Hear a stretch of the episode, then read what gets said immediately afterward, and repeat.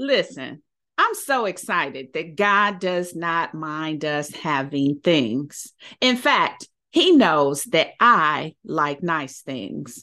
But what he does want, what he wants from us, is for the things to not have us. And if you've got that straight, where the things don't have you, there is nothing that he would withhold from you.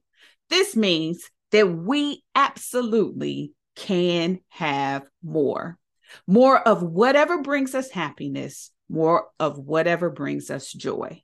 And I want that for you. I want you to have more. Now, for some people, that may be things, and for other people, that may be experiences. We get to define the terms of our success on our own. But the truth is, I want you to realize that you can have more. Now, if you're struggling, if you're struggling to wrap your mind around that, I want to invite you to visit my website and take a look at this nine part series that I did of the things that we should leave behind. Because it's those habits and behaviors that are likely standing in the way of us truly embracing the more that God has opened up for us to have. So visit my website, imthegoodthing.com, and check out this series. Well, welcome to the I'm the Good Thing podcast. This is the place where we unpack life wisdom. We pray, we affirm, and most of all, we discover our true beauty, our worth, and our power. I'm Denise Taylor, and I'm all about helping women build a life they love. And that begins with us believing everything good about who God created us to be. Now, this is the place where we get energized in a God kind of way as we see ourselves the way God sees us. And let me tell you, sis, you are good. Now, our life wisdom for today is this when you work on something you care about, you don't have to be pushed. If it's in your heart, you can't be stopped. Now, I don't know if you've had the opportunity to witness someone doing something they really did not want to do. One of the things that's true for all of us is if we care about it, we will devote ourselves to it more fully. Our resolve deepens when our why is compelling. When the why comes from within us, when we're doing something that resonates with us, we become more committed and focused on achieving that thing. But the opposite is also true. It's so easy to notice when we're not diligent, when we're not committed, when our why is not deepening our resolve. And so, a few things that I would say to that.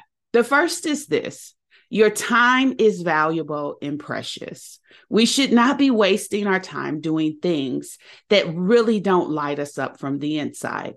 There is so much fulfillment that comes when we do what we care about what resonates most with us. So if you find yourself making choices to do things that really don't align with who you are or what you desire, I want you to know that you can stop.